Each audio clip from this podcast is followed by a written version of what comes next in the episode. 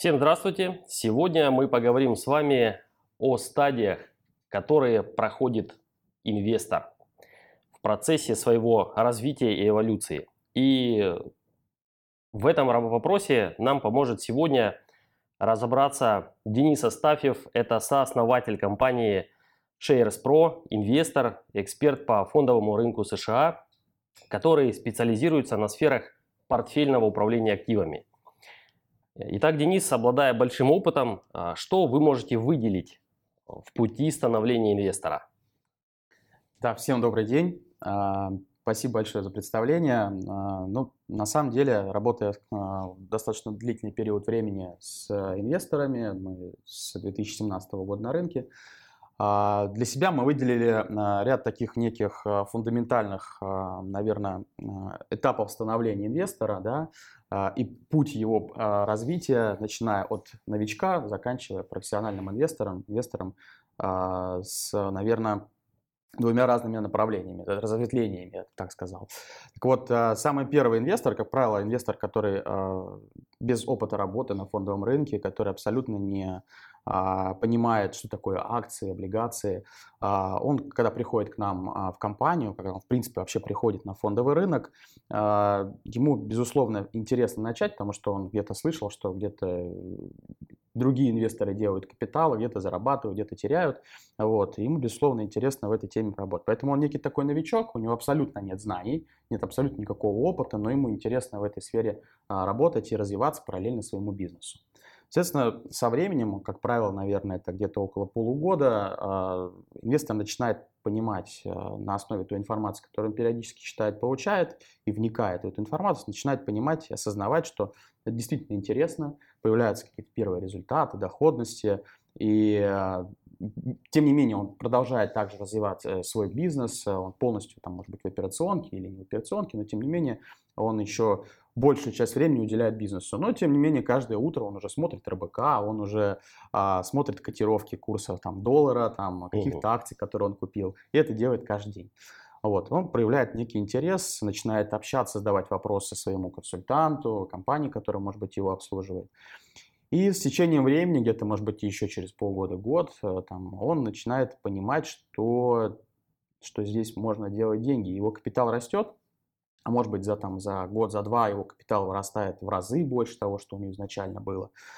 И та доходность, которую он имел от собственного бизнеса, иногда начинает приносить меньше денег, нежели того, что он делает со своим капиталом. А если там у инвестора там миллионы долларов на счету, и он делает миллионы долларов дополнительно, то, конечно же, у него а, вот этот уровень ответственности за те деньги, которые у него есть на фондовом рынке, уже становится выше, нежели того, что он делал в собственном бизнесе. И, конечно же, в этом случае большую часть времени инвестор начинает э, тратить на то, чтобы а, работать своим капиталом на фондовом рынке начинает понимать, что он а, где-то уже эксперт, что он а, может делать сделки самостоятельно, это открывает несколько счетов, дополнительных счетов, где-то а, увеличивает а, риск-менеджмент, он совершает больше сделок, становится более активным, потому что он вовлечен в этот процесс, ему это очень нравится. И тогда он начинает понимать, что я профессионал. То есть это такой пик, а, наверное, на сегодняшний день развития инвестора, когда он еще планомерно шел по этой ступеньке, дошел до определенных каких-то этапов своей жизни, когда он действительно начинает разбираться в этом и начинает самостоятельно что-то делать. И вот после этого наступает следующий этап, когда инвестор а, начинает самостоятельно совершать какие-то действия и может, может ошибаться.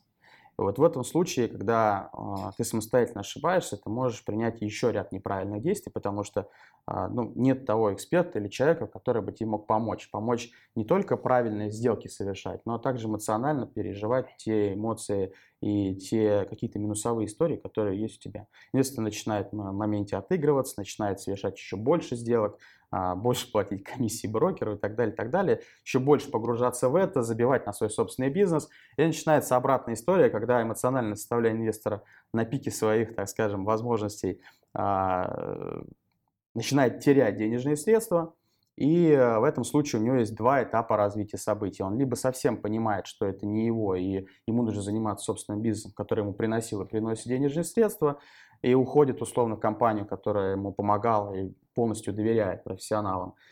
и у него становится больше времени на собственный бизнес. Либо же он совсем разочаровывается в фондовом рынке, с него абсолютно уходит и не занимается этим больше вообще, понимая, что здесь а, развод, риски и не хочу этим заниматься.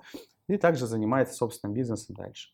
Вот примерно такое становление, наверное, ну вот такое развитие инвестора мы видим, а, работая с инвестором, ну и видим вообще, в принципе, на стороне, как это все происходит. Согласен. Общаясь тоже с многими людьми-инвесторами, действительно получается так, что человек либо должен сам стать профессионалом, принимает в итоге решение и потратить огромное количество времени на то, чтобы изучить тот же самый там, технический анализ, какие-то фундаментальные факторы учесть. Либо принять для себя, что да, я продолжаю заниматься своим делом, и так выгодней заниматься своим делом и доверить свои средства профессионалам. Выбрать ту компанию, которой клиент будет доверять и всецело прислушиваться, чтобы пользоваться опытом тех людей, которые отдали годы жизни для того, чтобы стать профессионалами в своей сфере. Денис, спасибо огромное. Рад был с вами пообщаться. С вами был американский инвестор. Спасибо, что слушали. Пока. Спасибо большое.